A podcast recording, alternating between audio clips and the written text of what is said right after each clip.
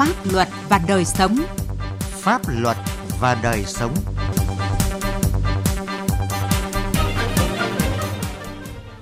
Xin kính chào quý vị và các bạn. Mời quý vị và các bạn cùng nghe chương trình Pháp luật và đời sống với những nội dung chính sau đây. Giải pháp nào để bảo vệ tốt hơn quyền lợi của người tiêu dùng? Công tác đảm bảo an ninh trật tự ở huyện Nghi Xuân, tỉnh Hà Tĩnh. Những kinh nghiệm chuyển hóa địa bàn phức tạp về an ninh trật tự ở Yên Bái. Pháp luật đồng hành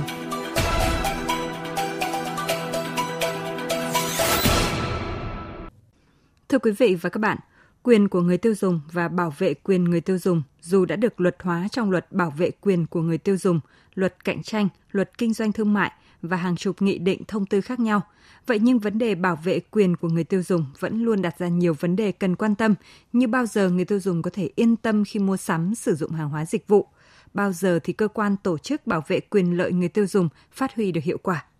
Đề cập nội dung này, Tiến Anh, phóng viên Đài tiếng nói Việt Nam có bài Giải pháp nào để bảo vệ tốt hơn quyền của người tiêu dùng? Mời quý vị và các bạn cùng nghe.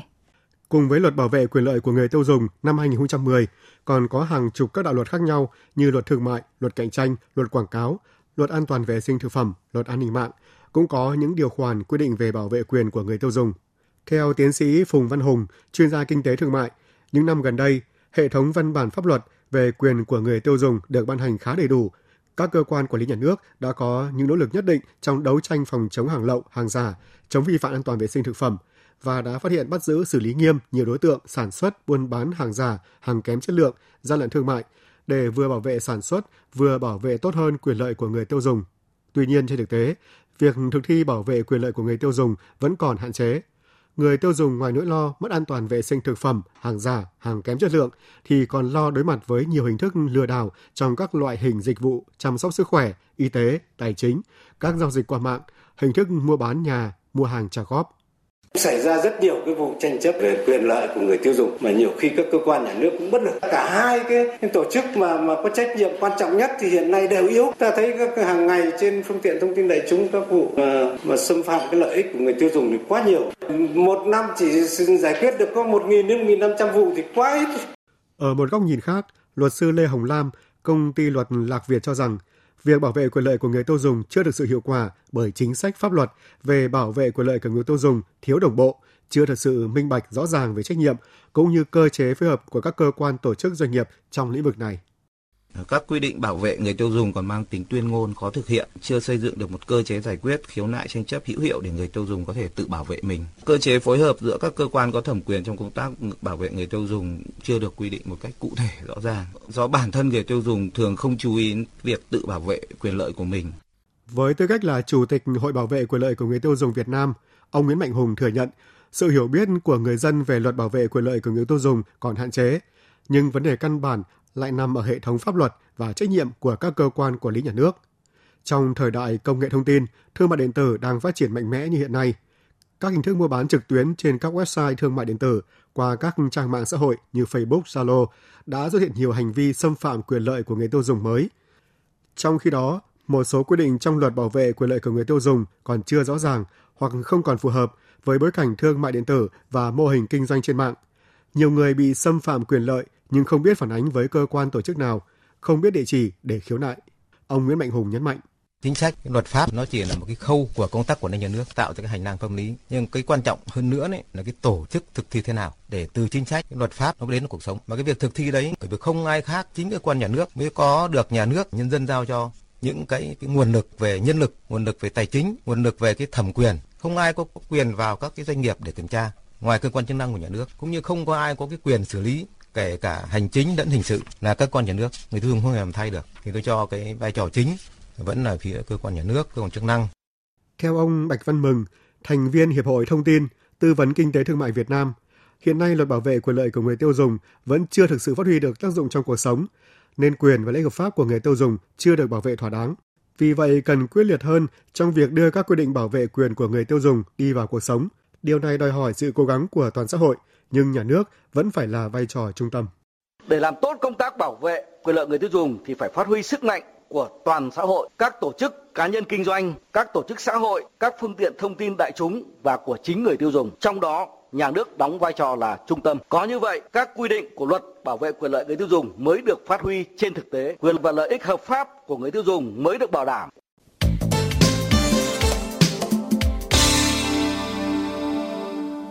Thưa quý vị và các bạn, thời gian qua, tại địa bàn huyện Nghi Xuân, tỉnh Hà Tĩnh đã xảy ra một số vụ trọng án bắt nguồn từ những mâu thuẫn nhỏ trong nội bộ nhân dân. Trước tình hình này, Công an huyện Nghi Xuân đã phối với các cơ quan đơn vị và nhân dân triển khai nhiều giải pháp kịp thời phát hiện, xử lý dứt điểm các mâu thuẫn ngay từ khi mới phát sinh để góp phần giữ vững trật tự an toàn xã hội ở địa phương. Phản ánh của phóng viên Đài tiếng nói Việt Nam. Theo thống kê của Công an huyện Nghi Xuân, tỉnh Hà Tĩnh, từ đầu năm tới nay trên địa bàn huyện xảy ra 24 vụ vi phạm về trật tự xã hội, trong đó đã làm rõ 21 vụ, bắt giữ 41 đối tượng. So với cùng kỳ năm ngoái, số vụ án vi phạm trật tự xã hội có giảm, nhưng số vụ trọng án như giết người, cố ý gây thương tích lại có chiều hướng gia tăng. Đáng nói là các vụ trọng án xảy ra vừa qua có nguyên nhân từ những mâu thuẫn bột phát trong nội bộ nhân dân. Thượng tá Đào Bình Nguyên, Phó trưởng Công an huyện Nghi Xuân cho biết, qua thực tiễn điều tra các vụ án cho thấy nguyên nhân của các vụ án giết người, cố ý gây thương tích chủ yếu là do mâu thuẫn trong đời sống sinh hoạt, sử dụng rượu bia quá đà, không kiềm chế được hành vi khi phát sinh mâu thuẫn. Ngoài ra, các hành vi phạm tội còn xuất phát từ lối sống thực dụng ích kỷ, coi thường pháp luật. Thời gian vừa qua thì có xảy ra một số vụ việc giết người và cố ý gây thương tích thì chủ yếu là nguyên nhân là xuất phát từ mâu thuẫn nội bộ và bột phát trong nhân dân và không có dấu hiệu của ổ nhóm hay là đường dây, thì công an huyện cùng với cả hệ thống chính trị thì có những cái giải pháp tích cực để nhằm kéo giảm và đi tới hạn chế cái ờ, vấn đề ờ, xảy ra như thời gian vừa qua.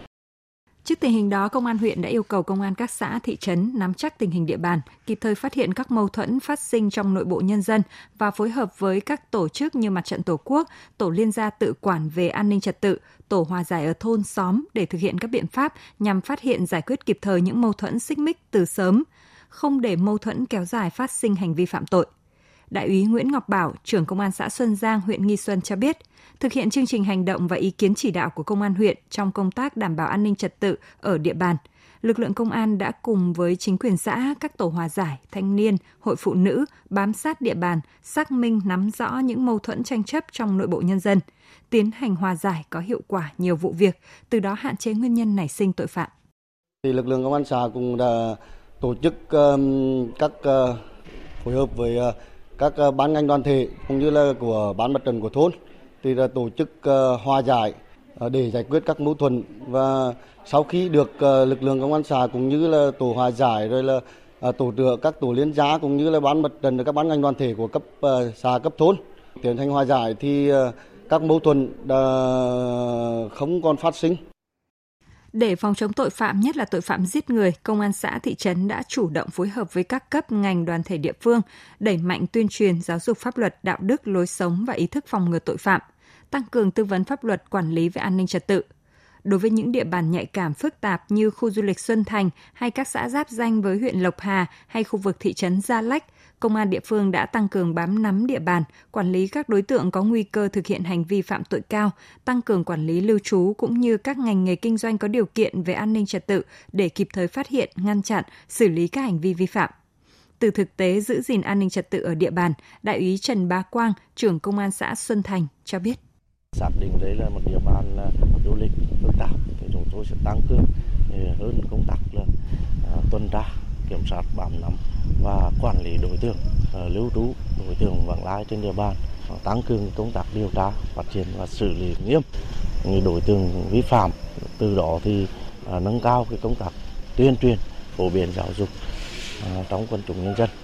theo ông Trần Công Đức, cựu chiến binh ở thị trấn Gia Lách, nhờ sự vào cuộc quyết liệt của lực lượng công an cũng như sự nỗ lực của các tổ an ninh trật tự, tổ hòa giải cơ sở, tình hình an ninh trật tự ở địa phương đã có những chuyển biến rất tích cực, được nhân dân ghi nhận, đánh giá cao.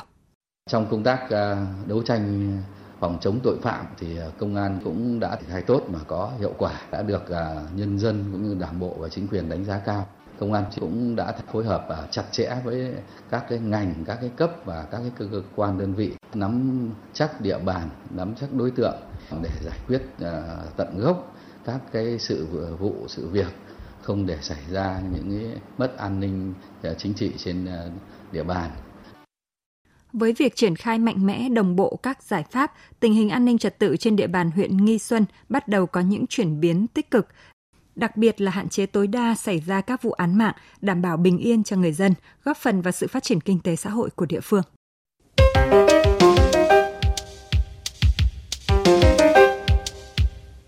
Thưa quý vị và các bạn, vốn là địa bàn trọng điểm phức tạp về an ninh trật tự, được Bộ Công an đưa vào diện theo dõi quản lý. Thế nhưng chỉ sau hơn 3 năm thực hiện đề án điều động công an chính quy về xã,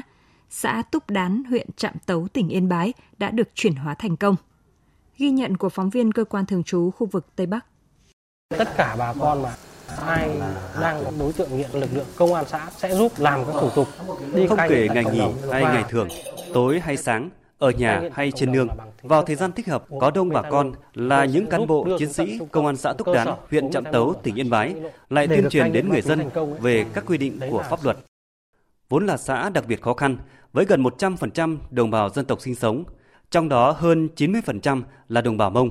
Vì vậy, bọn tội phạm thường lợi dụng điều kiện kinh tế khó khăn, nhận thức còn nhiều hạn chế để xúi dục, lôi kéo người dân thực hiện các hành vi vi phạm pháp luật, đặc biệt là liên quan đến ma túy, theo đạo trái phép. Điều này khiến xã Túc Đán trở thành điểm nóng phức tạp về an ninh trật tự trong một thời gian dài, được Bộ Công an đưa vào diện theo dõi quản lý. Thiếu tá Lương Ngọc Tuấn, trưởng công an xã Túc Đán, huyện Trạm Tấu cho biết. Địa bàn à, xã Túc Đán thì là đa số là người đồng bào dân tộc thiểu số. Đối với đồng bào thì cái hủ tục lạc hậu vẫn còn tồn tại dai dẳng nhân dân, ngại giao tiếp với xã hội. Cho nên là các đối tượng là lợi dụng vào cái thiếu hiểu biết để mua chuộc lôi kéo bà con vào cái mua bán trái phép chất ma túy. Theo thống kê, Túc Đán chỉ có 2.600 nhân khẩu, nhưng có tới hơn 40 đối tượng nghiện ma túy có hồ sơ quản lý, hàng chục người nghi nghiện. Khi được giao địa bàn, lực lượng công an chính quy đã xác định chuyển hóa địa bàn trọng điểm phức tạp là một trong những nhiệm vụ ưu tiên hàng đầu. Các cán bộ chiến sĩ công an xã Túc Đán đã tăng cường bám nắm địa bàn, thực hiện bốn cùng, cùng ăn, cùng ở, cùng làm việc và cùng nói tiếng dân tộc với bà con. Từ đó, sự khác biệt về văn hóa, phong tục tập quán cũng như rào cản về ngôn ngữ dần được xóa bỏ. Mối quan hệ giữa lực lượng công an với quần chúng nhân dân ngày càng trở nên gắn bó hơn. Người dân cũng đã mạnh dạn cung cấp nguồn tin tố giác tội phạm, bỏ dần các hủ tục lạc hậu, mê tín dị đoan. Thượng úy Sa Đình Hiển, Phó trưởng Công an xã Túc Đán chia sẻ. Chúng tôi có hai cán bộ là người dân tộc Mông. Hai cán bộ đấy là kết hợp là hai phiên dịch luôn và kết hợp cùng các ban ngành đoàn thể của ủy ban đó tuyên truyền những nội dung đảng và nhà nước và của chính quyền địa phương và công an ở đây thì các đồng chí đã phiên dịch lại cho và là bây giờ về chúng tôi làm những cái mảng này cái này bà con là cố gắng phát triển kinh tế và không vi phạm vào tệ nạn ma túy nữa. Từ khi được điều động về xã đến nay, Công an xã Túc Đán đã đấu tranh bắt giữ thành công 13 vụ với 25 đối tượng phạm tội về ma túy, tổ chức triệt phá hàng trăm mét vuông diện tích trồng cây thuốc viện, giải quyết dứt điểm hàng chục vụ việc trường hợp mâu thuẫn, tranh chấp kéo dài, bắt giữ một đối tượng truy nã đặc biệt nguy hiểm, tuyên truyền vận động người dân không di cư tự do, không xuất cảnh lao động trái phép và tự nguyện giao nộp hàng chục khẩu súng tự chế. Những vụ việc như trộm cắp vặt, gây gổ đánh nhau mà trước đây bà con thường xử lý theo luật lệ của làng bản. Nay nếu có vụ việc này xảy ra, công an đều gọi hỏi, gian đe. Từ đó tình hình an ninh trật tự có nhiều thay đổi tích cực. Chị Mè Thị Nhạy, người dân xã Túc Đán phấn khởi nói. Xưa thì cũng vất vả thì đi đâu cũng nhiều trộm cắp cũng ờ, cảm ơn có cán bộ cái gì cũng là cũng quan tâm bằng như bây giờ thay đổi rồi cái gì cũng uh, yên ổn hơn 10 năm thuộc diện địa bàn trọng điểm phức tạp về an ninh trật tự nhưng với sự quyết liệt quyết tâm của lực lượng công an chính quy khi nhận địa bàn vừa qua xã Túc Đán huyện Trạm Tấu đã được Bộ Công an quyết định đưa ra khỏi danh sách xã trọng điểm phức tạp về an ninh trật tự Thiếu tá Lương Ngọc Tuấn, trưởng công an xã Túc Đán cho biết. Người dân là yếu tố quan trọng nhất, tích cực nhất trong công tác đấu tranh phòng chống tội phạm. Người dân là tai là mắt của lực lượng công an dân. Tất cả các nguồn tin đấu tranh tội phạm là đều từ nhân dân cung cấp. Cho nên là đối với chúng tôi là phải gần dân, phải sát dân, phải phải được dân tin, phải được dân yêu, dân quý, dân mến thì chúng tôi mới hoàn thành tốt được nhiệm vụ. Từ khi lực lượng công an chính quy tăng cường về các xã thị trấn, đã góp phần nâng cao hiệu quả công tác đảm bảo an ninh trật tự ở tỉnh miền núi Yên Bái ngay từ cơ sở với phương châm bốn cùng, sát dân, sát cơ sở, nắm chắc tình hình địa bàn. Những nguyện vọng chính đáng của người dân được các cán bộ công an xã giải quyết kịp thời, đúng quy định của pháp luật. Qua đó tạo được uy tín, hình ảnh đẹp của người chiến sĩ công an đối với cấp ủy, chính quyền và nhân dân địa phương. Chương trình Pháp luật và đời sống đến đây là hết. Cảm ơn quý vị và các bạn đã quan tâm theo dõi. Xin chào và hẹn gặp lại.